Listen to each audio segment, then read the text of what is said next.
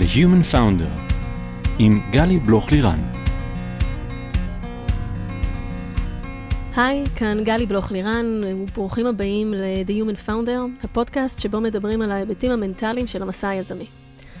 כולם מדברים על ה roller coaster, שכרוך בלהיות יזם, ואולי גם משקיע, ואולי גם וגם.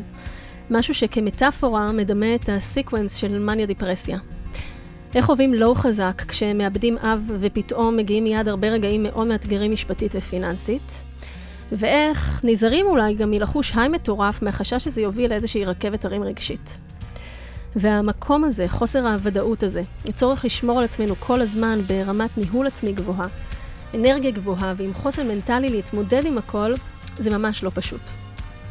בכל פרק אני אשוחח עם יזמים, משקיעים, יועצים, פסיכולוגים, במטרה לתת מקום ללייר הנוסף הזה שפחות מדברים אותו בקול רם, ההיבט המנטלי שמלווה את הדרך היזמית, וגם אשתף עצות וכלים שיסייעו לכם לייצר פוקוס, בהירות וחוסן מנטלי, כדי להיות יזמים מאוזנים שטוב להם. היום איתי כאן אה, אוהד שקד. אהלן אוהד. היי גלי. כיף שבאת. תודה, תודה, כיף להיות פה. אוהד, אתה דור שלישי למשפחה של יזמים, משקיע טק סדרתי והמייסד של הסטארט-אפים ThinkUp ו-Things.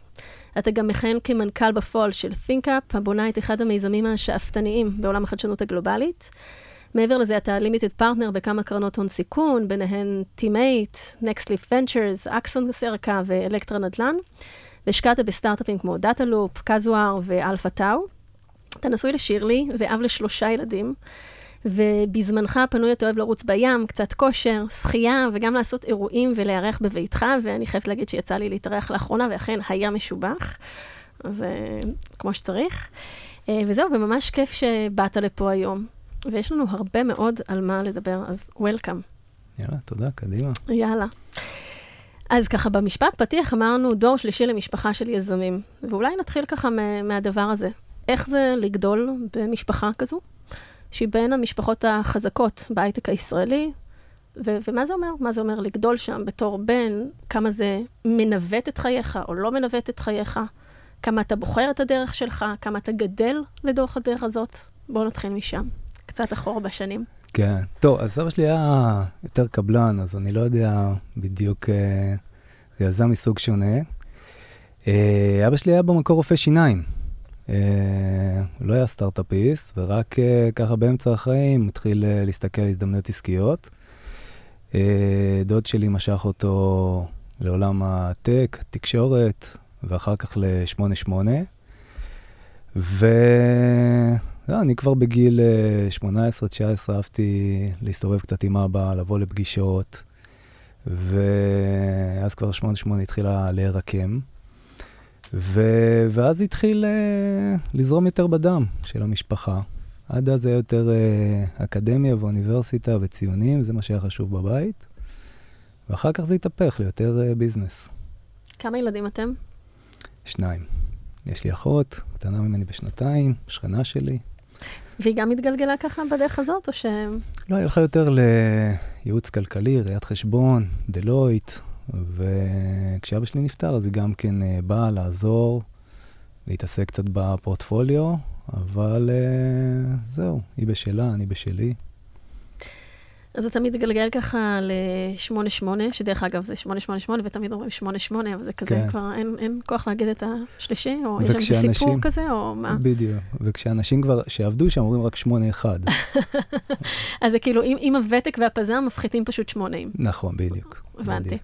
אז כשהיית בשמונה, תספר כן. קצת ככה על הדרך שם, ומה קרה, ואיך החברה גדלה, ו- ועל הסיפור שלה ועל החוויה שלך בתוך זה. תראי, אה, אני מלכתחילה, כשנכנסנו לזה, כשאבא שלי נכנס לזה כבר בגיל 18-19, שאלתי אותו, מה, מה זה קשור אלינו? זה לא העולם שלנו, מה זה הימורים, ו- וזה לא מתאים. ואני חושב שאבא שלי כל הזמן, עם השנים, זה תמיד משהו הפריע לו. תמיד ניסה להציג את זה כמה שזה בסדר, ואחרים גם עושים, והכל בסדר. לי זה אף פעם לא, לא התחבר. אני גם לא מת על, את יודעת, קונסיומר ודברים כאלה. אמ, הרגשת שם משהו שככה לא פוגש את הערכים שאתה מסתובב איתם בעולם, או...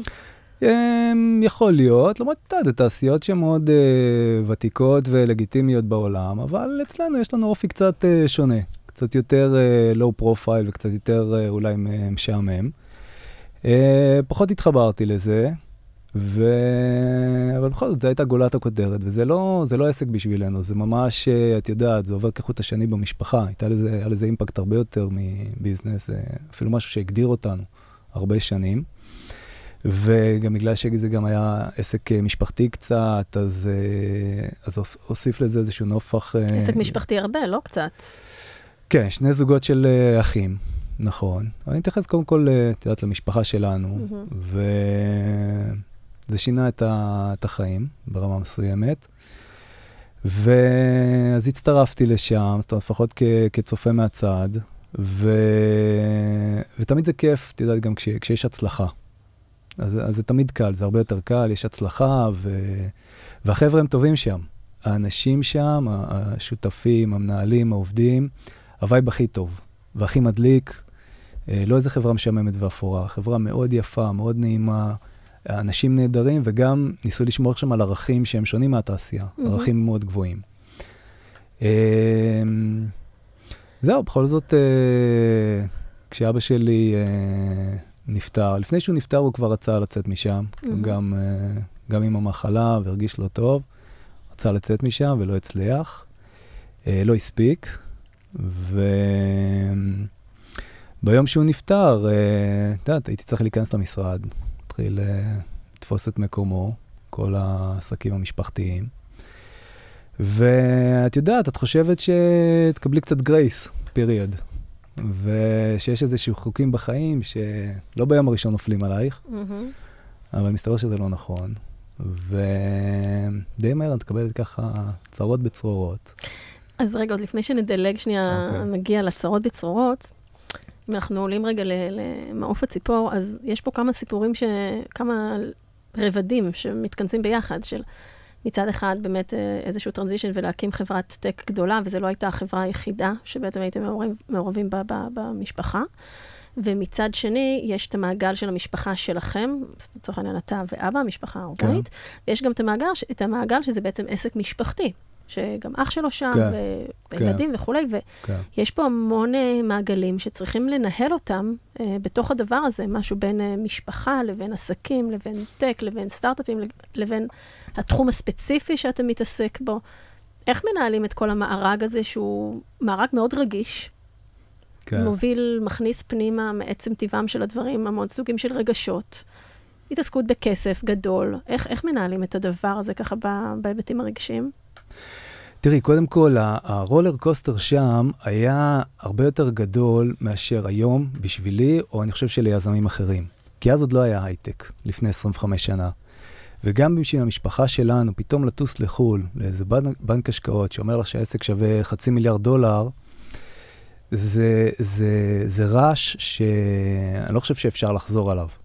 והיום זה הרבה יותר, אה, את יודעת, אה, נקרא לזה סוג של קומודיטי, קורה הרבה יותר. Mm-hmm. אז אז הרעש היה, הרכבת הרים הייתה הרבה יותר מרגשת והרבה יותר uh, מסעירה.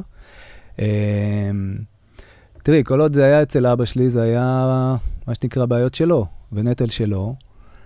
Uh, הוא היה, אני אומר, הוא היה כל בוקר עם דוד שלי, הוא היה יום אחד רב, יום שני שותה קפה. יום שלישי רב, יום רביעי שותה קפה. אה, והיה כן, גם עם אינטריגות, גם עם uh, קצת עם השותפים האחרים, תמיד יש ups and downs. Uh, אבל סך הכל את יודעת שהדברים מצליחים אז uh, פחות קשה. וכשהתזרים uh, חזק והחברה עובדת יפה ומצליחה, אז כולם גאים. Uh, כשהוא נפטר, אז uh, דברים משתנים. יחסים הם לא בדיוק אותם יחסים, הצרכים והרצונות הם לא אותם רצונות. אמ, יש הרבה קלאשים. אמ, לא היה פשוט. גם אחר כך היה רולר קוסטר. בן כמה היית כשאבא נפטר? אני חושב שבסביבות 30, 31. כן. ממש כמוני. אז בגיל אה, מאוד צעיר, פתאום, כן. גם מתמודדים עם לאבד את אבא, וגם מצד שני, פתאום עם אחריות מטורפת על הכתפיים, כן. משפטית, עסקית, פיננסית, אה, המון המון דברים, המון המון כדורים, וזה כדורים גדולים של החיים. כן. איך, איך מכילים פתאום על כתפיים של נע, כן. בחור, גבר צעיר, בן 30, כל כך הרבה דברים, אה, שאולי זה קצת מתחבר גם למה שאמרנו בהתחלה, אתה נמנע אולי מלהרגיש את ההיי המטורף, כי זה איזשהו מנגנון ששומר לך ככה לנהל כל כך הרבה דברים. נכון. אז איך, איך, מה קורה שם? מה קורה שם בשלב הזה שאתה מצד אחד מתמודד עם האובדן של אבא, ומצד שני, עם כל ההיבטים שאתה עכשיו נדרש אליהם? תראה, אז קודם כל, אני אהיה כן, ברמה האישית, לא, לא יכול להגיד לך שהיה לי איזה משבר גדול, בסדר? אבא שלי היה על הכיפאק והכל טוב, אבל אה, האיש היה יותר ביזנס. ותראה, אני במידה מסוימת הכנתי את עצמי, כי כבר ארבע שנים לפני כן אמרתי לו, טוב, אני רוצה לבוא להצטרף. והוא גם כל איזה שנים אמר לי, תבוא לעבוד איתי. אמרתי לו, חכה, יש לי עוד זמן להתפתח, לגדול. ובסוף אה, באתי לעבוד, ואת יודעת, כש, כשאת צעירה, את חושבת שאת יודעת הכל. Mm-hmm. ואני רואה את אבא שלי יושב בסלון עם גופייה, ורואה כל מיני קומדיות מטופשות. אמרתי, אם הוא, אם הוא יצליח, גם אני יכול, זה לא mm-hmm. בעיה, זה לא קשה. Mm-hmm. אז את לא מבינה את גודל האחריות ואת המורכבות, וגם אמרתי לאנשים, חלק ממה ש... הסיבה שהצטרפתי, כי ראיתי שקצת הוא מתעייף ונהיה mm-hmm. לו קשה. Mm-hmm. ואמרתי לאנשים, אני לא יודע מאיפה הייתה לי את החוצפה, אמרתי, mm-hmm. אבא שלי עוד שנה, שנתיים כבר התעייף, אני אחליף אותו. אתה חושב שהיית חצוף אז? בטח. כן? בטח. חצוף, טיפש. והוא תפס אותי יום אחד, הוא שמע אותי איכשהו, זה הגיע אליו, והוא נזף בי. אה, מי אתה? מי אתה חושב שאתה? מה אתה... וכל הסיפור, המחלה שלו והפטירה שלו גם לא הפתיע אותי. באתי אליו גם שלוש שנים לפני כן, אמרתי לו, תשמע, אתה בדרך לאחת מ... אתה יודע, סרטן, שבץ, התקף לב, דברים כאלה. אמר לי, אתה עם הנבואות זעם שלך. בסוף אה, התברר נכון. כל החיים היית מאוד אה, מסתכל על דברים בצורה רציונלית כזאת? לא, אבל איתו ספציפית ראיתי שהוא לא... בכיוון לא טוב. כיוון לא טוב. ואז הדברים לא כל כך הפתיעו אותי, וכביכול התכוננתי לזה, ועשיתי כמה השקעות לפני כן, ואפילו באתי ודחפתי אותו. אמרתי לו, שוב, בחוצפה, מה אתה מתעסק בכסף קטן? משקיע לי 200, 300 אלף דולר בכל מיני סטארט-אפים. בוא, בוא נעבוד. חוצפה ואולי גם יהירות של אותו גיל. בדיוק, בדיוק. תראי, אני, ההשקעה השנייה שעשיתי הייתה השקעה של uh, אה, 50 מיליון שקל. הייתי בן uh, פחות מ-30. ועשיתי אותה כאילו שאני מזמין קפה במסעדה. לא, לא הייתה לזה משמעות מבחינתי למספרים. ואחר כך, עם השנים, את לאט לאט מבינה כמה את לא מבינה. את מבינה כמה הדברים קשים, כמה הם מורכבים, ו... את יודעת, תכננת תוכניות, והחיים אה, נעלים אחרת. תגיד, אוהד של היום, של ככה מעל עשור אה, כן. אחרי זה, שמסתכל על אוהד של אז, נגיד כשאתה הולך לרגע הזה של אה, עשיתי השקעה של 50 מיליון ש"ח, אה, השקעה שנייה שלי, חשבתי שככה. מה, מה אתה חושב על, על המקום שאז פעלת מתוכו? כל הזמן יש לי מחשבות על ה-15-20 שנה האחרונות. יש לי אוסף של צמתים שהייתי בוחר אחרת, הרבה דברים שאני חושב שעשיתי לא נכון, שאני מצטער עליהם, שגרמו לי, עוגמת נפש, משפחה, אנשים מסביב. אה, אני לא חושב ששעה תספיק. אנחנו רק התחלנו עד. הרבה, הרבה, הרבה דברים. ו... בסדר, אה, אני חושב שבודה אמר, לומדים מ... צומחים מתוך סבל גם. אה, נכון, וגם אנחנו לא תמיד בהכרח יכולים לתקן, או לא, לא יכולים לשנות את העבר ואת מה שהיה, אבל אנחנו יכולים ללמוד ממנו ול... להחכים את דרכנו להמשך, וגם, וגם הרבה פעמים לנסות uh, לכפר או לסלוח או לדבר על הדברים שקרו, אבל uh, נכון. יש לנו המון המון למידה נכון. מהסתכלות אחורה. Uh, נכון. ולפעמים באותו רגע אין לנו את כל, לא, לא לפעמים אין לנו באותו רגע את כל החוכמה שיש לנו בדיעבד על הדברים. אתה חושב ש... אני רגע מתעכבת על, ה, על המקום הזה היום, כשאתה, אנחנו מדלגים ככה בין הזמנים לאני של היום לאני של פעם. כשאתה בכל עולם ההון סיכון, ואתה רואה את הכסף מסביב, ואתה גם כמשקיע, ואתה גם כיזם, והיום להסתכל על הדור הצעיר ועל המשכורות המטורפות שהן, לפחות עד עכשיו, עד המשבר הנוכחי שמתרחש כרגע, בתחילתו יחסית בישראל, אה, אתה מסתכל על כל הדבר הזה, ואתה מסתכל עליך ועל היחס שלך היה, נגיד, לכסף לפני 20 שנה. כן. מה, מה אתה רואה שם בדבר הזה? אתה חושב שזה יכול היה להיות אחרת, או אתה חושב שאתה גדלת? לתוך סביבה כזאת, או כמה אתה מרגיש שבכלל העצמי שלנו, יש יכולת to navigate משהו אחר, כשאולי משפחה או הסביבה מסביב היא באופן הזה? תראי, אמ, אצלנו אני לא יכול להגיד, אולי זה קצת uh, צביעות, אבל זה לא שישבנו כל היום וניסינו להרוויח ו- ו- ודיברנו על כסף. אמ, ותראה, אני בכלל, כל, ה, כל ההחלטה הראשונית לפני 15 שנה, לעזוב את ה... עבדתי באיזושהי חברת תוכנה, לעזוב את הסטטוס הזה של להיות שכיר ולהצטרף לאבא שלי, אני היום בדיעבד, תראה, אני לא בטוח אה, כמה זה היה נכון. לוקח לנו לפעמים 10-15 שנה להבין בדיעבד את ההחלטות שקיבלנו. אמ, למה אתה חושב שאולי זה לא, לא היה הדבר הנכון עבורך, ככה ב retrospect? אני מסביר לכולם כל הזמן ששואלים אותי למה הפכתי להיות יזם, כי זה נשמע להם מוזר. לא היית בקצה, היית כמשקיע, זה mindset מסוים, חיים מאוד נוחים, ומה אתה צריך את הכאב ראש הזה?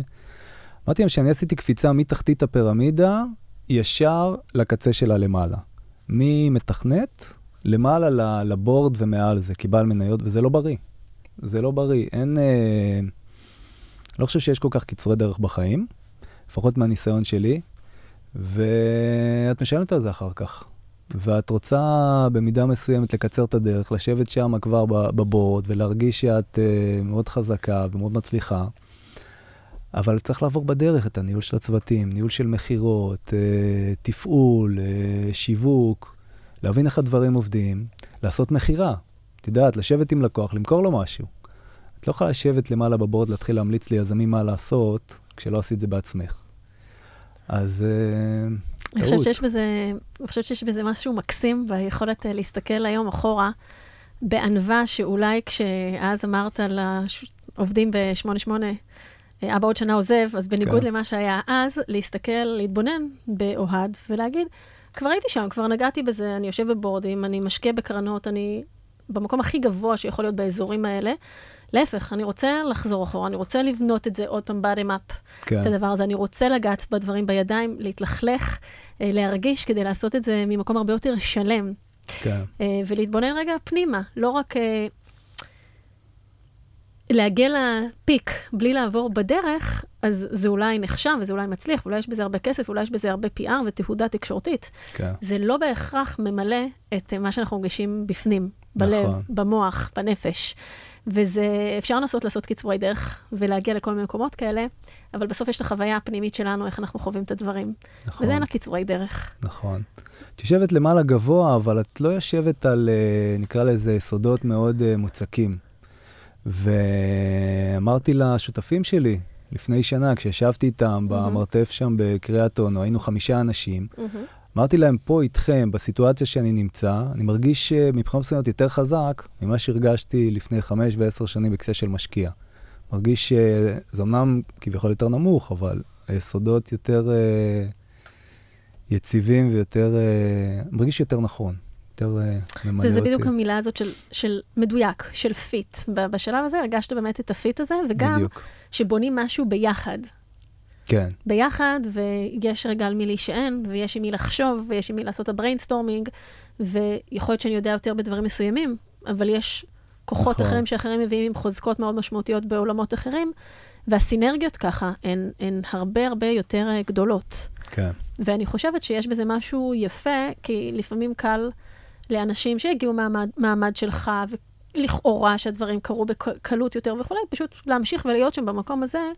באיזשהו מגדל שן מסוים. נכון. ודווקא לעשות את האי-יוטרן הזה.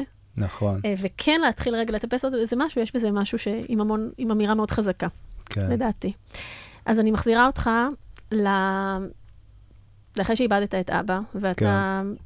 בן 30 וקצת, ומקבל על אחריותך המון המון אחריות, המון עסקים, המון uh, דברים, ו...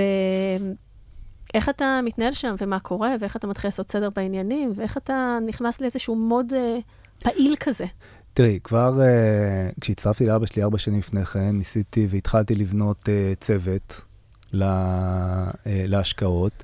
עבד איתי uh, שי, שי הון, שהגיע מנס, והיום יש לו סטארט-אפ uh, מאוד מצליח. והבאנו גם את uh, גיא רגב, uh, שהיום מנהל את גאון החזקות. ואחר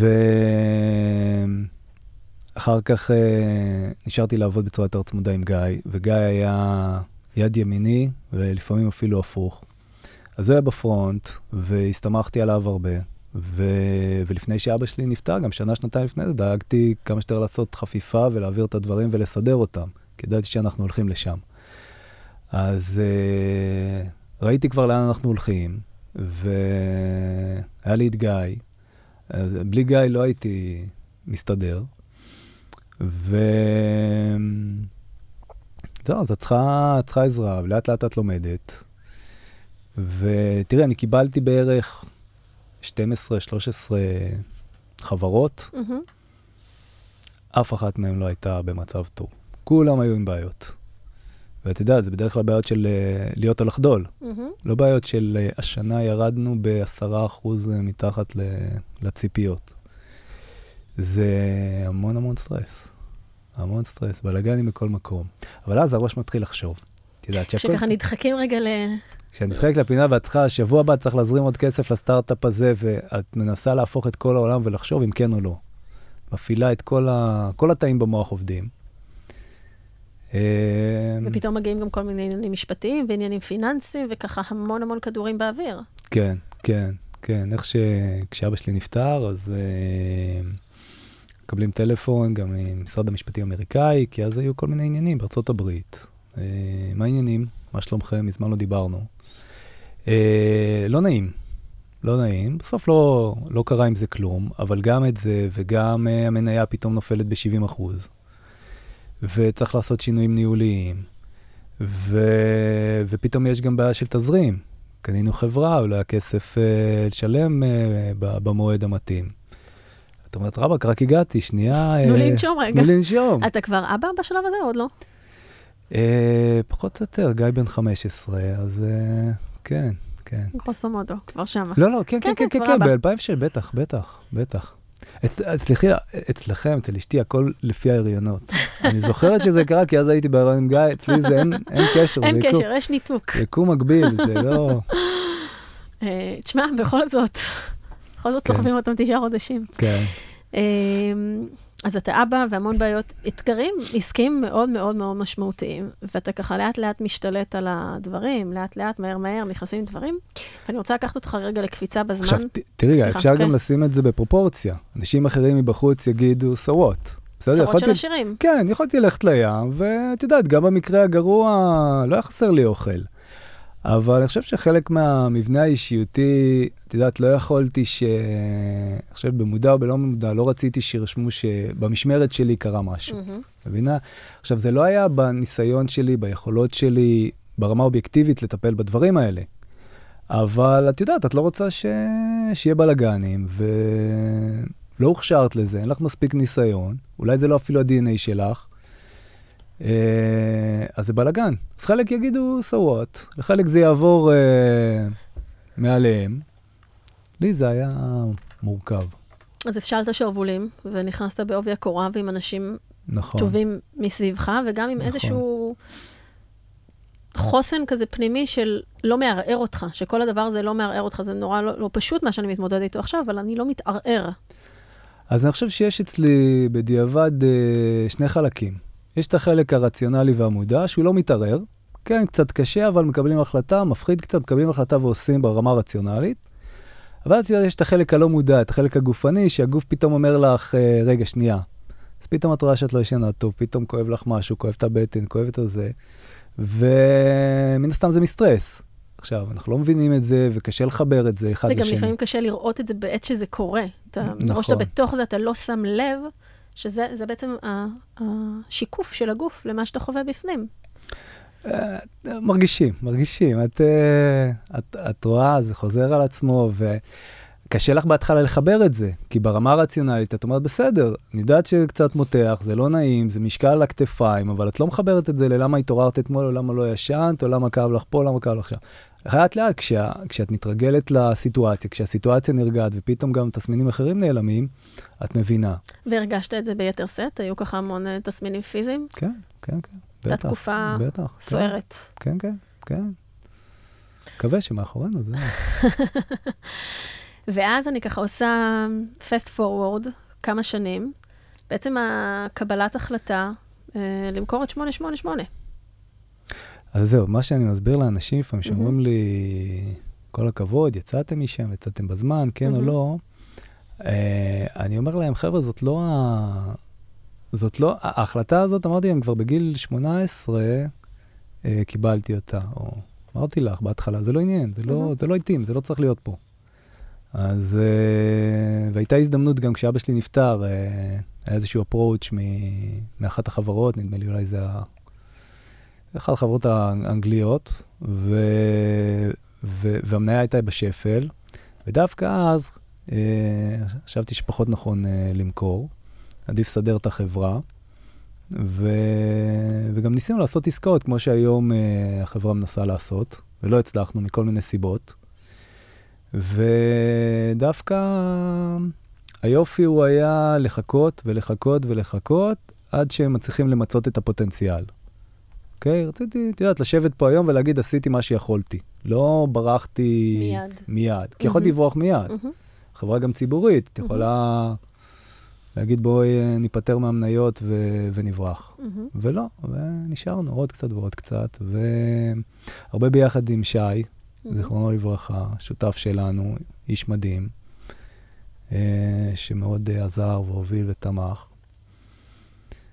וזהו, עשה הרבה. ואתם ככה מוכרים את החברה, מה אתה מרגיש? את ההחזקות. את ההחזקות, כן. מה, מה אתה מרגיש שם? אה, הקלה, שחרור, חיכיתי לזה המון המון זמן, ואני קצת שמתי את החיים שלי, אני חושב, בפאוז.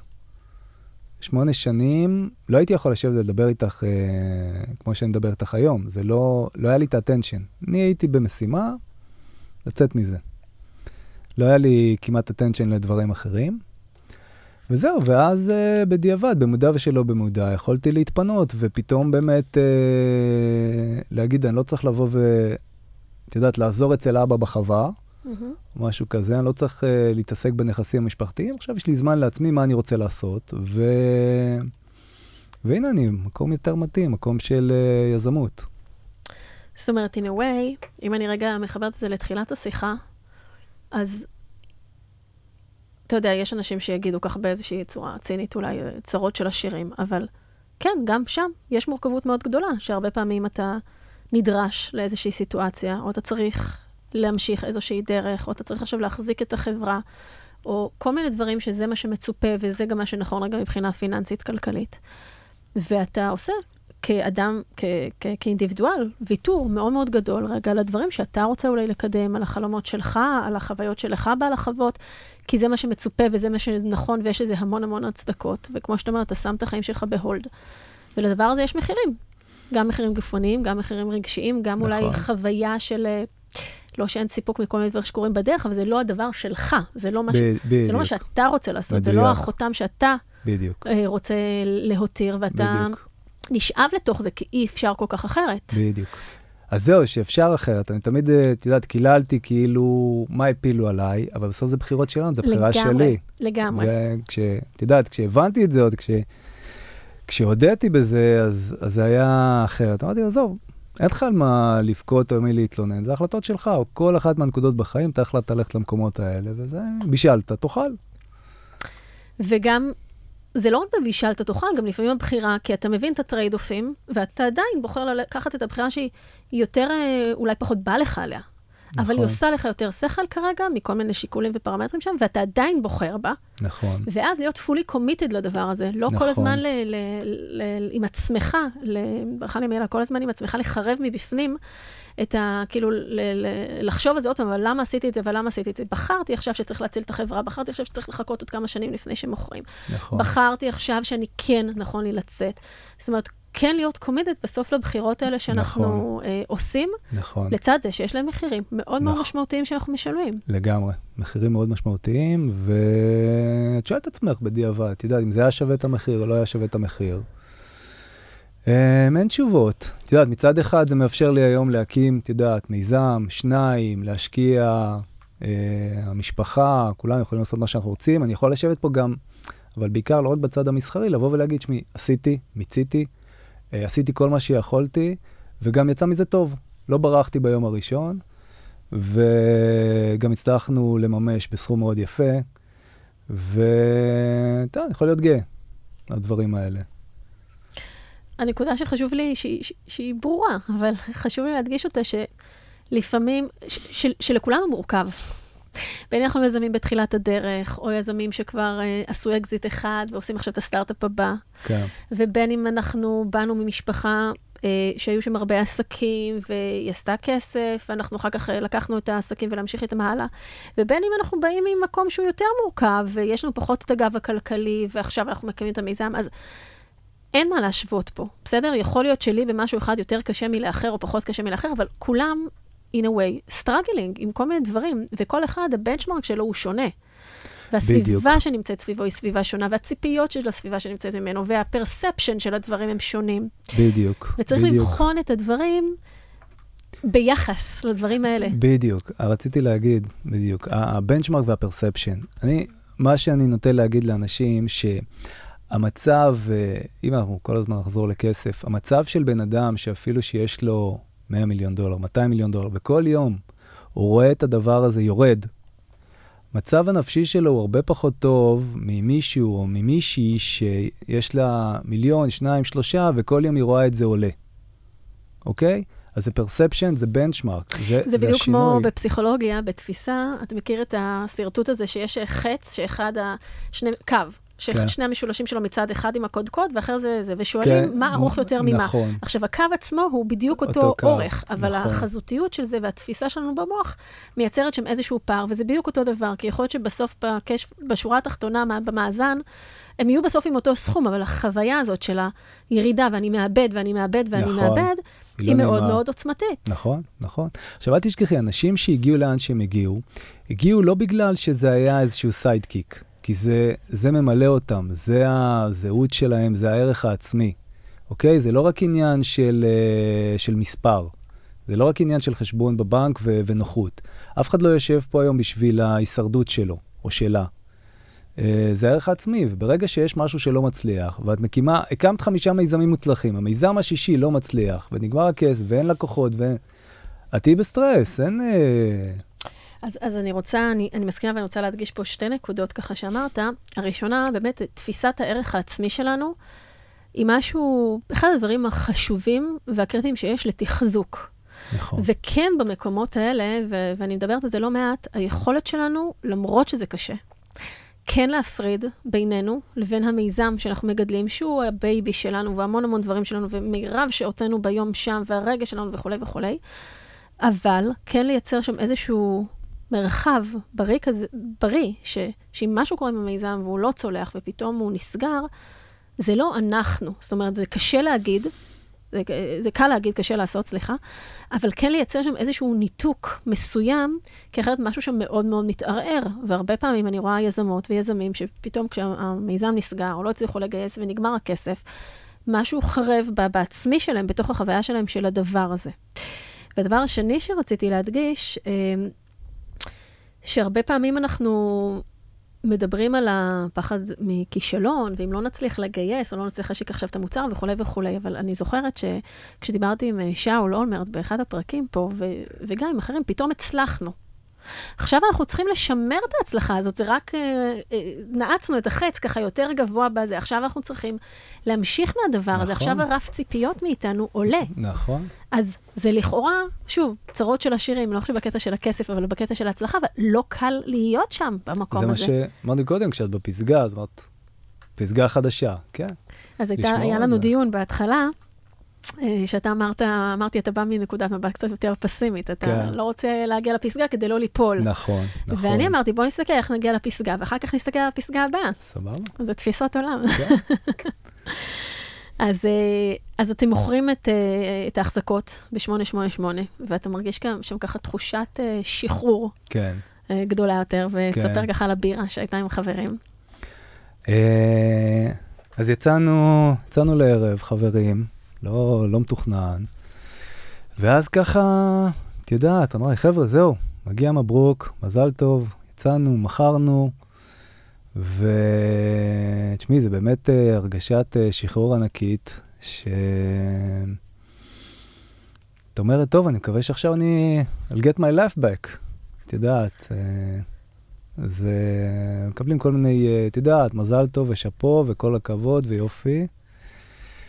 אה, זהו, אפשר אה, לחזור לחיים, בשקט. אתה אומר, I'll get my laugh back. כן. ואנחנו מקבלים מהסביבה, אפרופו בנצ'מארק, מקבלים מהסביבה המון המון אה, פידבקים ומזל טוב וכולי וכולי, וכולם כן. אה, שמחים בשמחתנו. הצלחת להחזיר אחר כך את החיוך? כן, כן, זה לוקח זמן אה, אה, להחזיר את הרוגע, את הרוגע. עכשיו, תראי, זה לא אה, סיטואציה רגילה של יזם שבנה והקים וזה, ואז מכר. ש... אה, סיטואציה קצת יותר רגועה, את יודעת, כי אנחנו כבר בתוך הסיטואציה כבר 20 שנה, זה לא שפתאום עכשיו... אה, הסיטואציה מבחינתי הייתה יותר חשובה ללצאת ולהירגע. זה לא שהסביבה רואה את זה כ... באותו רגע כהצלחנו. אה, זהו, ואז אה, כן, לאט לאט את קמה בבוקר, ויש קצת יותר שקט, ו... ואז אני לאט לאט מוצא את עצמי, אתה יודע, כל הזמן, מה אני עושה? איך, כל הזמן, איך אני ממלא את החיים, ו... כמה זמן היית בכזאת, אה, בכזה אקספלוריישן עם עצמך של מה אני עושה עכשיו and what's next? תראה, אני חושב שכבר uh, כמה שנים לפני כן, כש, כשהמצב של uh, שמונה קצת יותר התחיל להתייצב, אז קצת הרמתי את הראש. ויש פה שאלה של, אני לא יודע איך אני מגיע לסיטואציות האלה, ואולי זה כן קשור לאבא שלי באיזשהו רף שהוא קבע, שאני מחפש לעשות דברים קצת מיוחדים, קצת גבוהים. אני לא יכול uh, סתם לייצר עוד איזשהו מיזם קטן, או איזושהי השקעה קטנה, ו... הלכתי למה שנראה לי ה-final frontier, דווקא למוח. והייתי מעורב במשך שנה אחת עם uh, רפי גיטרון uh, ומירי פוליאצ'ק באקסלרטור, תחום המוח, ואחר כך הבנתי שזה כרגע קצת מוקדם מדי בשבילי, קצת גדול עליי. Uh, ואז... את כל היום את קוראת ואת חושבת ואת מסתכלת. כשהצטרפתי לאבא שלי, גם ב-2006, אז פתאום את מרימה את הראש. ואבא שלי אומר תשמע, תעשה מה שאתה רוצה. ואת מסתכלת ימין, את יכולה לעשות מה שאת רוצה. יש את כל העולם. וזה קצת מבלבל.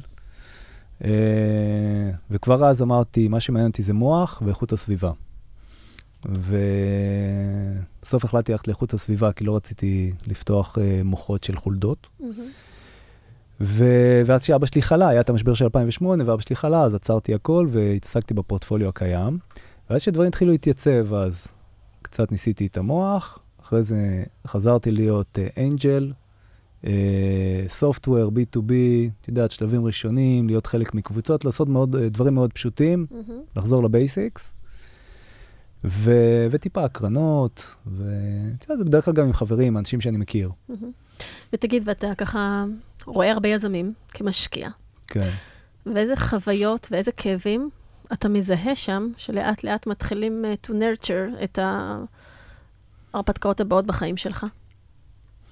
מה אתה מזהה שם? אמ, אצל היזמים, אה, תראי, זה, זה ה struggle הזה, כל פעם כשאו-טו-טו נגמר הכסף, ואתה יודע, בדרך כלל ה... ה- התוצאות לא, בדרך כלל קצת אה, מגמגמות, וזה הצורך הזה להסביר ולתקף ולשכנע. אה, עם היזמים בדרך כלל, גם הייתה לי לפני כן, החוויות היו פחות טובות. מה שאני זיהיתי זה הרבה צנטרליזם, אנשים שהכל עובר דרכם, ואנשים שגם לא מבינים כשהם לא כל כך מתאימים, והסטארט-אפ לא הולך בכיוון הנכון, והם צריכים לזוז הצידה. אה, לא נעים, אבל צריך לזוז הצידה, והאסימון לא נופל, ונכנסים קצת לקלאשים שהם אה, לא נעימים. ומן הסתם, את יודעת, יזמים מסתכלים על זה כהמשקיעים לא מבינים, והמשקיעים מסתכלים על זה כהיזמים לפעמים לא מבינים. Uh, הטעות הראשונה שלי הייתה כש, כשעשיתי את ההשקעה הראשונה, והגיע אלינו יזם בתחום המים, והפיץ שלו היה, יש לי בורד, הם לא מבינים כלום, אני צריך עזרה בלהחליף אותם או ב... עכשיו, בנאיביות שלי בהתחלה, את יודעת, שמעתי את הסיפור, אמרתי, טוב, שמעתי שמשקיעים ו-VC באמת לא מבינים ועושים צרות, אז חשבתי שהוא... אחר כך הסתבר לי שדווקא ההפך הוא הנכון. אז uh, אני תמיד גם מסביר לעובדים שלי שאני היום עושה דברים הפוך מהיזמים שאני הכרתי. אני מנסה לא להיות צנטרליסט, שהכל יעבור בין כולם, שקיפות, להציל סמכויות, שלא הכל יעבור דרכי. ו... ולהיות שקוף. ו... זהו, זאת ה... בדרך כלל הייתי בחוויה שצריך להחליף מנכ"לים, יזמים. זו חוויה קשה, והיום אני יכול להבין את זה יותר טוב, כן, להפריד אה, אימא מ... מתינוק. זה חוויה עד כדי כך קשה, זה, זה לא סתם... אה,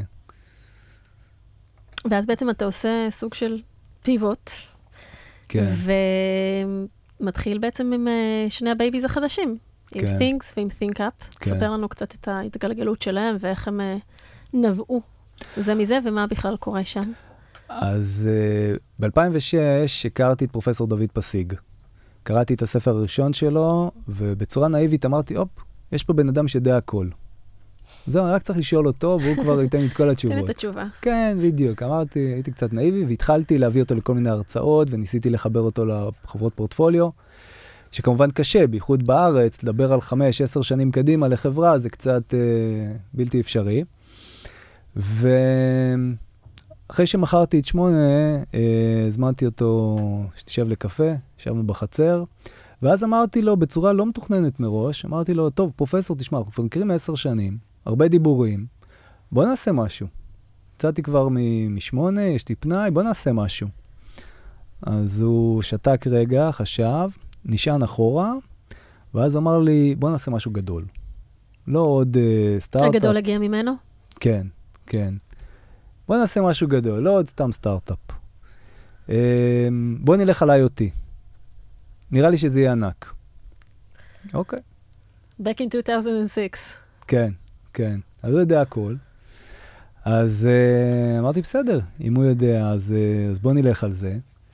Um, הזמנתי עשרה, עשרים uh, חבר'ה מה, מה ecosystem לעשות brainstorming, מהמם. וישבנו אצלי ב- בבית, והוא אמר לנו, חבר'ה, יום אחד השולחן הזה ידבר עם המנורה הזאת. אני לא יודע על מה, למה, מתי, בוא נעשה להם שפה. Uh, כולם הסתכלו אחד על השני, אמרו, אוקיי, בן אדם קצת, uh, קצת איבד את זה. Uh, מה זה אומר ואיך עושים מזה כסף, ו-IP, ומה ה-use cases בכלל. ו... ו... נשמע ancients ago. כן, כן, וזה היה בסך הכל... אה, כן, 15 שנה. לא, לא, זה, זה היה כבר לפני חמש שנים. חמש שנים. חמש שנים. אוקיי. זה אחרי שיצאתי אוקיי. משמונה, לפני חמש שנים, ישבנו. אה, הכרתי אותו ב-2006, מהמם. אבל רק עשינו אוקיי. הרצאות ודיבורים עד אז. ואז אה, הלכתי לפארק ליד הבית, לרוץ, ופתאום נעצרתי, התחלתי לצחוק, ואמרתי, טוב, מכניסים את שנינו לבית משוגעים. חזרתי הביתה, התקשרתי אליו, אמרתי לו, פרופסור, מה שאתה בעצם מתכוון, זה שהמנורות בבית שלי, אתה קורא לו פרופסור? כן, כן, זה, זה השם חיבה, זה פרופסור. הניקניים. כן. פרופסור, אה, מה שאתה בעצם אומר זה שהמנורות בבית שלי ייצרו קבוצת וואטסאפ עם המנורות בבית שלך. היה שקט, אמר לי, רעיון יפה, אבל לא. ו... ואז איכשהו התחלתי לחפש על העולם של אה, social IoT. מהמם. לא יודע, זה מה שקפץ לי, ופתאום ראיתי חוקרים באיטליה שכבר לפני כמה שנים טובות מדברים על ריליישנשיפ בין דווייסים. אמרתי לו, זה מה שאני רוצה לעשות. אז קודם כל, ברמת המתודולוגיה ניסיתי לעשות פה משהו אחר. כי אמרתי לעצמי, אם אני עכשיו הולך ושואל את האנשים פה, את החברים, את הקולגות, ומתחיל לחפש מה, מה אני מקים סטארט-אפ, אני יכול לקבל uh, אלפי תשובות, מהמם. נכון? במה אני בוחר? מה יותר טוב? מהמם. אמרתי, אעשה משהו אחר. אני, אני אתחיל מלמעלה, במישהו שמסתכל ב-100 אלף רגל, מהמם. לאן העולם הולך, שהוא ייתן לי איזשהו כיוון לאן העולם הולך בעוד עשר שנים, ואולי כיוון שאף אחד אחר לא רואה. אני אתחיל לעבוד על זה לאט-לאט, יש לי את הזמן, יש לי את הכסף, אני לא רץ, ו-eventually it will pay off, big time. ו... אורנות. אורנות, כן. אבל זה איזשהו wild card, מהמם. ו- ואמרתי לך, לא יודע, יש לי איזשהו תיק כזה שאני לא מחפש את ה... לעשות משהו גדול. כן, למצוא את הבעיה כרגע, בוא נלך לתחום ה-HR ונמצא בדיוק את מהמם. הבעיה, או, ב- או בסייבר, לא יודע, משהו לא... רוחבי יותר וגדול יותר. כן. אוקיי. ו- ודווקא פה שזה נשמע משהו שהוא קצת אה, מוזר, חפצים מייצרים social relationship ביניהם, קצת uh, מטופש. אמרתי, דווקא את זה אני מתחבר לזה. ו... והוויז'ן היה מאוד ברור. בסדר? העולם הולך להיות מלא בח... בחפצים ממוחשבים, כל החפצים Mhm. יהיו ממוחשבים, Mhm. יהיו פה מאות מיליארדים של חפצים ממוחשבים. קצת כל מה שקורה, נגיד, בבתים חכמים, למשל, שכל המכשירים מדברים אחד עם השני, מסתנכרנים, הכל המובייל. נכון, נכון. מה שקורה היום במכוניות. Mhm. מכוניות שמדברות אחת עם השנייה, מדברות עם תמרורים, עם Mhm. רמזורים. אז עוד היה קצת פחות, אה, לפני 4-5 שנים. עוד לא דיברו את זה Mhm. כל כך. רק כשהתחלנו לחפור אז התחלנו לגלות את הדברים. מהמם. אז הבנו שהכל יהיה ממוחשב, והרבה דברים יהיו לאט לאט יותר ויותר אוטונומיים, מהמם. והם יהיו יותר סוציאביליים. מהמם. הם יתחילו לתקשר אחד עם השני, לשתף פעולה, לשתף משאבים. ואמרנו, בוא נקים להם אה, פלטפורמה. ולקח לנו הרבה זמן למצוא את ה-use case, כי ה vision הגדול הוא על הכיפאק, אבל כל הזמן צחקנו בינינו על מה המקרר דבר עם התנור, אוקיי? וזה גם... לא לעשות מכת אה, קור אחר כך לאוכל כן, שנכנס ב- מהתנור ישר למקרר. אה, מצאתי לך use case. מצאת use case. גם אישה, גם מבשלת. הכל ביחד, יש לנו מלא כובעים. הכל, הכל. לא התייעצתי עם הבן אדם הנכון. לא הכרת אותי בזמן. בדיוק. אז, אז איך גם חלק מהבעיה כשאת מסתכלת, כשאת מדברת איתו וכולם מסביב מרימים גבה, הוא קצת אקדמי, הוא קצת תיאורטי, לא, מה, מה אתה עושה איתו? אבל אני חושב שזה היופי, לראות את הדברים לפני האחרים.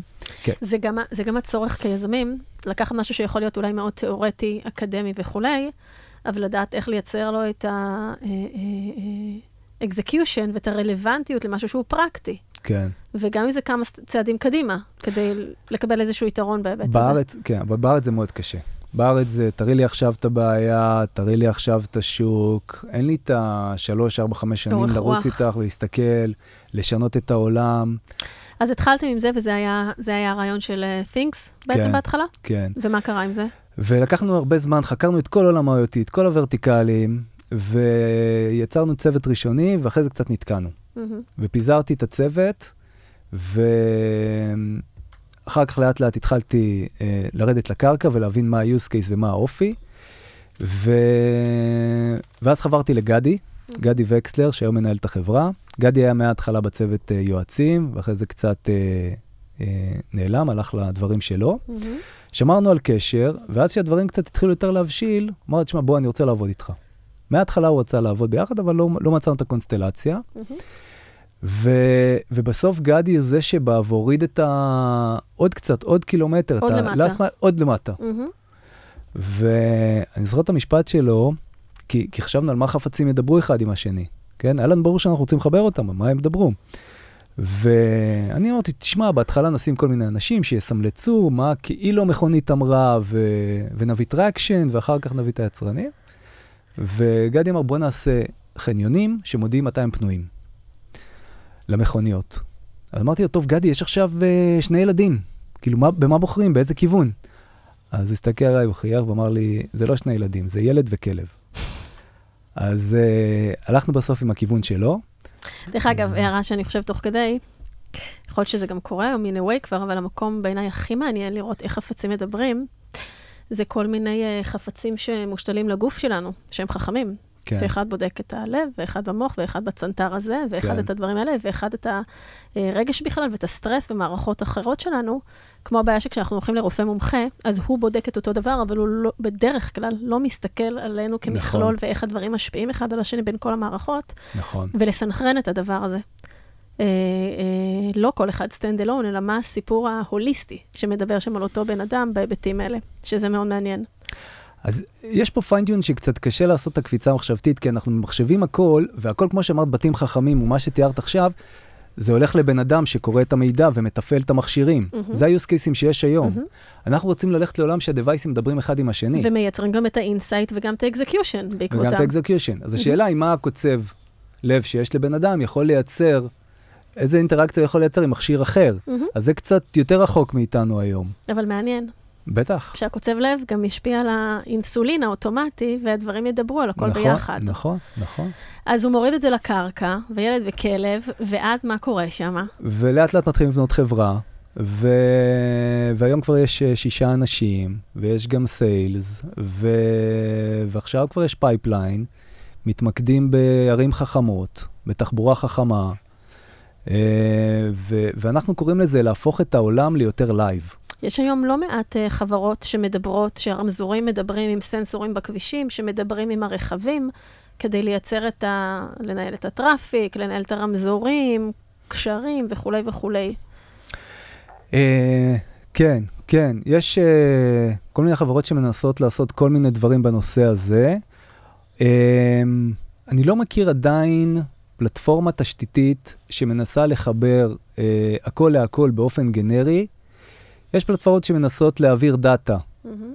ממקום אחד למקום השני, או שיש תקשורת שהיא מאוד אה, ממוקדת בין אה, רמזור לסנסור, נגיד של 100 מטר, שזה real time וזה מאוד אה, ממוקד, אבל אני רוצה שרמזור בעפולה יעביר מידע לרמזור נגיד בבית שאן, כדי to anticipate שבעוד איקס כן. דקות ושניות הוא יהיה שם ולווסת את ה... כן, או שיש תקלה במקום אחד. מהמם. או- איך הכל משפיע על הכל. אה, שזה מאוד כן. מעניין גם אה, בעצם אה, לחזות התנהגויות, נכון, התנהגויות של אנשים ואיך הן משפיעות על נכון. התשתיות וכולי וכולי. אז היום ה-use case של Things הוא על תחבורה חכמה. כן, איפה יש חנייה פנויה, ואיפה יש עמדות טעינה לרכב חשמלי, ואיפה יש זיהום אוויר כרגע, וקורקינטים פנויים ואופניים פנויים, ו- ולא סוג של חסר. פלטפורמה שעושה אגרגציה לכל ה... נכון. נכון. ומה, איך נולד ה baby השני מתוך זה? ומה הוא?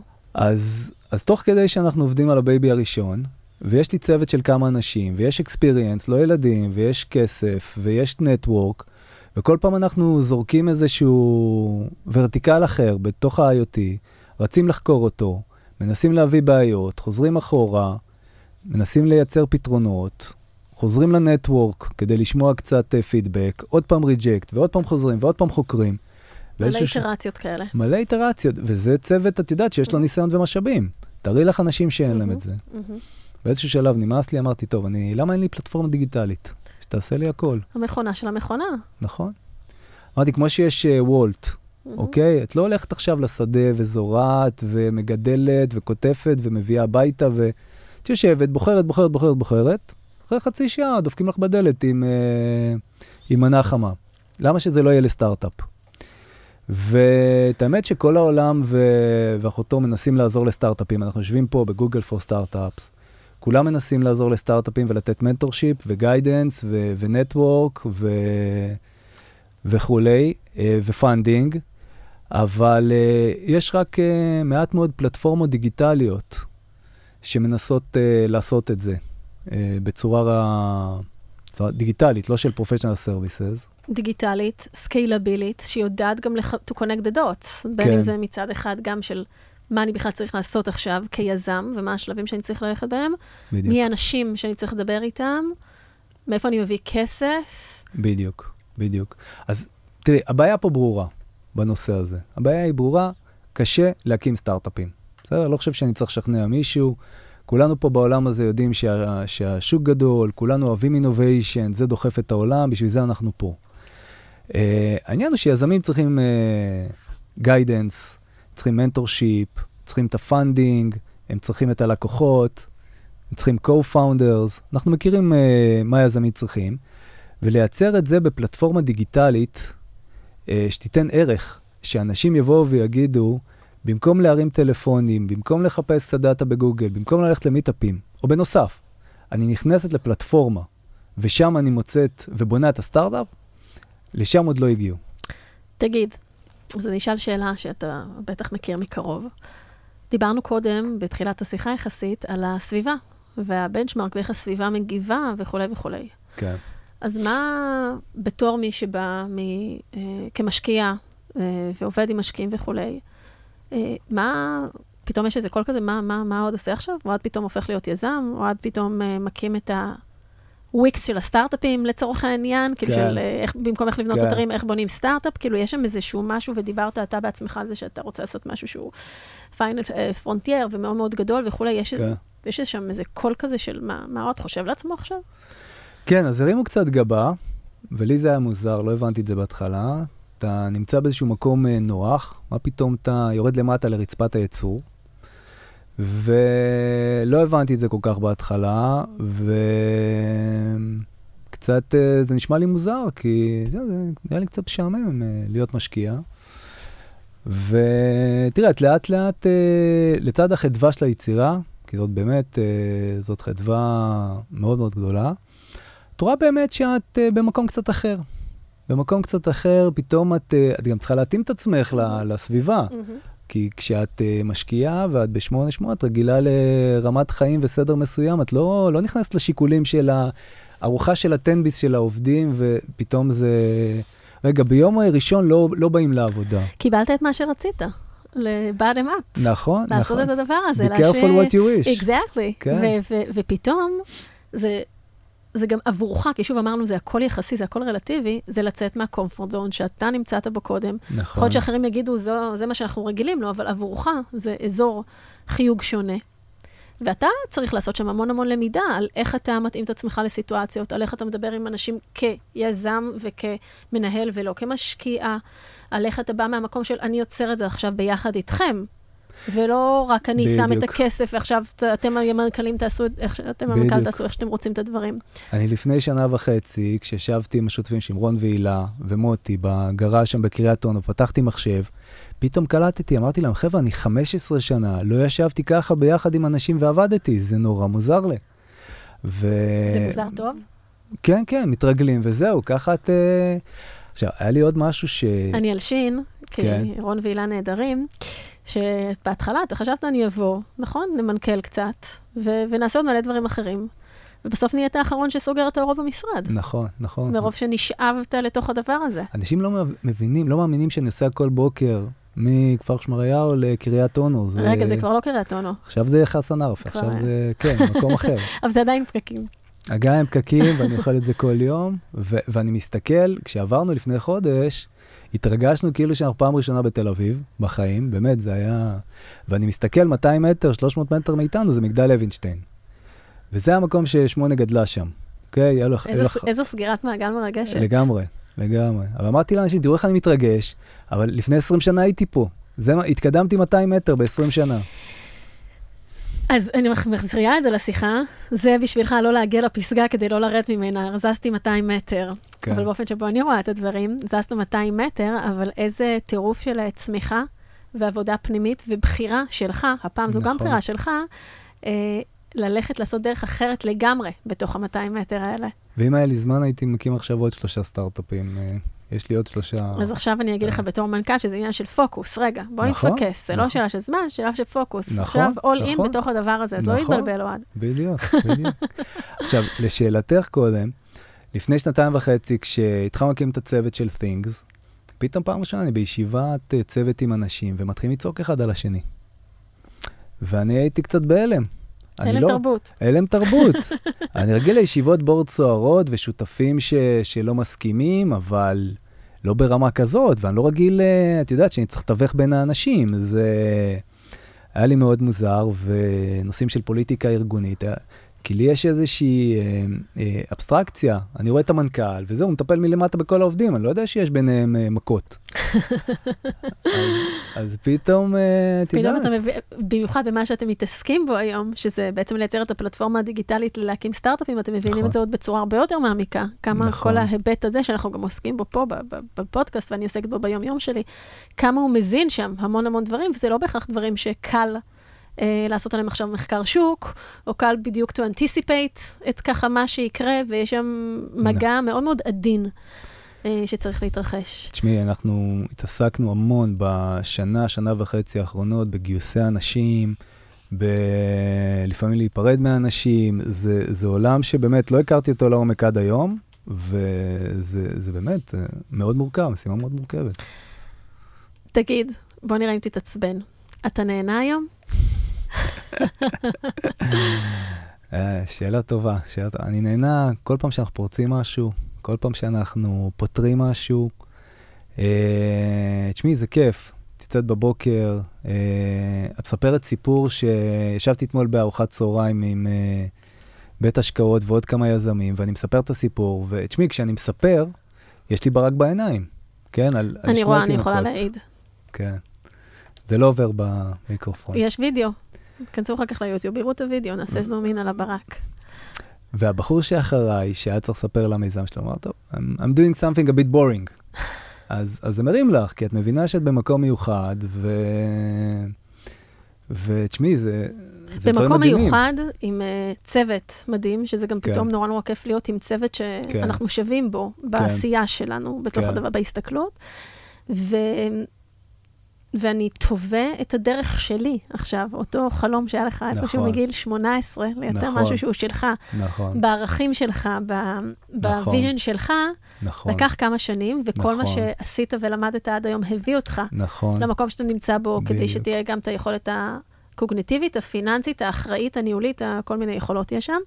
אבל אתה היום creating ביחד עם אה, אה, רון ועם הילה ועם מוטי, משהו שהוא הוא שלכם, הוא בצלמכם. נכון. יש בזה משהו שהוא מאוד מאוד מרגש. נכון, נכון, ואם גם להיות קצת אה, ציוני, את יודעת, זה, אני חושב שזה סימבולי שמייצרים פלטפורמה ל innovation העולמי, לכל הסטארט-אפים בעולם, וזה יוצא מה startup nation. אני אומר חצי בצחוק ל- לעובדים, אה, מציון תצא תורה. מציון יצא סטארט-אפ. בדיוק, כן. וואי, אוהד, אה, יש לנו טוב, יש לנו עוד מלא על מה לדבר לחלק שתיים, אבל אנחנו צריכים להשאיר את זה ככה שלא, שלא נאבד קשב. בסוף זה חשוב, נכון? גם בפיץ' אנחנו צריכים ככה לתפוס את זה אה, אה, כמו שצריך. תגיד, סטארט-אפים שרוצים אה, להיעזר היום ב-ThinkUp, פתוח כבר למשתמשים? סטארט-אפים, זה בעצם פונה לסטארט-אפים יחסית בתחילת הדרך, ב-early stage שלהם, נכון? נכון. להצטרף פרסי. למערכת, בפרסד, לעזור להם עם כל המרקט ריסרצ', עם החיבורים הראשונים, עם נכון. הגל המשקיעים הראשונים, עם ה journey, אני קצת מכירה, אז אני ככה עושה לכם journeys של מה הם בעצם צריכים לעשות, מה השלבים הבאים, עם עבודה משמעותית נכון. על ה-UX של איך שזה מוביל בעצם את היזם שבתוכו. אז איך סטארט-אפים יכולים להצטרף למערכת? אה, מתוך מטרה פשוט- בעצם לקצר, לקצר את השלב הראשוני הזה, המאוד מאוד מורכב, להפוך אותו נכון. ליעיל יותר. ליותר יעיל, יותר אה, מסודר, עם פחות סטרס. מהמם. יותר אפקטיבי יותר- ועם impact. נכון, ויותר נכון. מהמם. יותר נכון לשלב, ה... לשלב הבא, כי כשאת את צריכה לבנות את היסודות נכון. מהמם. אם uh, תרוצי ותתחילי לפתח על, uh, בלי מחקר מספיק uh, קודם, בלי לעשות עבודה נכונה, אז תרוצי מהר קדימה, אבל מהמם. אחרי שנה, שנתיים תיפלי, את יודעת, על הפרצוף, כי אין product market fit, כי לא הרבה לקוחות רוצים, פספסת כל מיני דברים יסודיים. תבני את התשתיות כמו שצריך. אז איך אה, עושים onboarding למערכת, למי שרוצה? יזמים בתחילת דרכם שהם מקשיבים? כן, נכנסים לאתר שלנו, ל-thinkup.global, עושים, אה, מבקשים אה, early sign up, וזהו, אחרי זה מקבלים אה, שאלון, קצת אנחנו רוצים להבין מי אתם ומה אתם, אחרי זה אנחנו ניצור איתכם קשר כדי לעשות onboarding. אה, אנחנו עדיין אה, עובדים בצורה מאוד limited ומאוד personalized, נעשה איתכם session, אחד הבחורים שלנו, יהב, שמוביל את זה, אה, יעשה איתכם session, יסביר על המערכת, ואז אה, you're free to go. תגיד, לפני שנשים פסיק, אתה מרגיש ככה היי עדין, היי עדין, שלא נתלהב חס וחלילה, עם מה שקורה עם ככה ב-Things וב-ThinkUp? אם אני רגע נכנס ונפתח, זה, תראי, זה, זה מבחינת מסוימות, זה די מטורף, כי, ואני נזהר עם זה. אז תחייך, אה, זה כבר... אה, הגזמתי. אני לא מחייך לא בצילומים ולא, ולא בפודקאסטים. שחרר אותך קצת. כן, אז uh, אנחנו עובדים, אנחנו לא מחייכים שאנחנו הוצאנו עובדים. פה גם החיוכים, לא חיוך זה דבר נהדר, לא תשכנע אותי. וזה למסיבות, זה לאירועים. uh, תראי, אנחנו, יצא לי באיזושהי קונסטלציה משום מה להיות מעורב, להוביל, ליזום שני פרויקטים שבאמת יכולים לשנות את, ה, את העולם, את האנושות. Uh, ואני משתדל לא, לא להיות משיחי, לא להיות, אה, את יודעת, אילון מאסק או משהו כזה, כי אני גם שמעתי לפני 15 שנה, גם כשהייתי עם אבא שלי, שלא קשה לזרוק, זה יהיה יותר גדול מ-8-8 וזה יהיה יותר גדול וזה יעבוד. עברנו קצת את הגיל הילדותי המתלהב הזה, אז אני מנסה להיות קצת יותר אה, רציונלי, אבל אה, את יודעת, סוף הערב אני אתה מבסוט, מעורב ב... כן, שני יש דברים חיוך. מאוד מאוד גדולים. כן, אתה בסדר. כן, כן, מרגיש, אה, כאילו אפשר להרגיש איזה היי כזה, זה בסדר. כן. יש איזו בסדר. הרשאה פנימית, יש פה, קצת, בסדר, קצת פה אני, יותר. אם את מרשה, אז אני... סבבה. אוהד, היה לי ממש ממש כיף לדבר איתך על המון המון דברים, ובטוחה שיש לנו עוד הרבה מה להמשיך. גם לי. אה, מי שרוצה לי. ליצור איתך קשר, איפה הכי קל? עם ThinkUp, איתך? אה, ב website יש את הפרטים שלנו, אפשר גם ב-ohad at אה, thinkup.global. זהו, זה נראה לי הכי הכי פשוט. נהדר. כן. תודה, תודה רבה שבאת. המון המון תודה, גלי. למאזינים, אנחנו נשים פסיק עד לפרק הבא. ככה אני גם אומרת ליזמים שלי מסשן לסשן. אם נהניתם, אני ממש אשמח שתפיצו את הפודקאסט שלי ליזמים ומשקיעים שאתם מאמינים שיקבלו ממנו ערך. תודה לגוגל קמפוס שמאפשרים לי להקליט כאן את כל התוכן החשוב מאוד הזה. אתם מוזמנים לבקר באתר שלי בגלי-בלוך-לירן.קום ולהשאיר שם את הפרטים שלכם כדי להתעדכן וללמוד עוד על ההיבטים המנטליים של יזמים, וגם לעקוב אחרי הפודקאסט שלי, The Human Founder, ואפליקציות הפודקאסטים שלכם. שמים פסיק, ניפגש בפרק הבא.